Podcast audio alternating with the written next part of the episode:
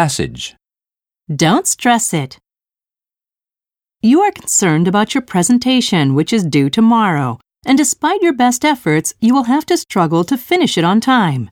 Your body switches to stress mode. You can focus more. Your productivity rises. A little stress can stimulate you. Considering the benefits it can bring, it is not desirable to eliminate it entirely. Your body can tolerate a certain amount of stress, but stress can overwhelm us in this hectic, demanding life that we all lead. Excessive stress can cause long term anxiety and can lower your immunity to illness, making you more vulnerable to colds and flu. Stress can even lead to a nervous breakdown. So, what can you do if you feel stressed out? The most effective stress buster is exercise, which can both relax and energize you. But there are many other ways to relieve tension. Don't embrace everything that the boss gives you.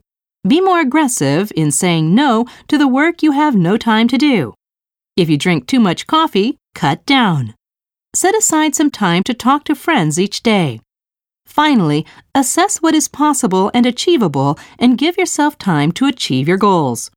The occasional setback is inevitable and should be considered not as a sign of failure, but as a stepping stone to success.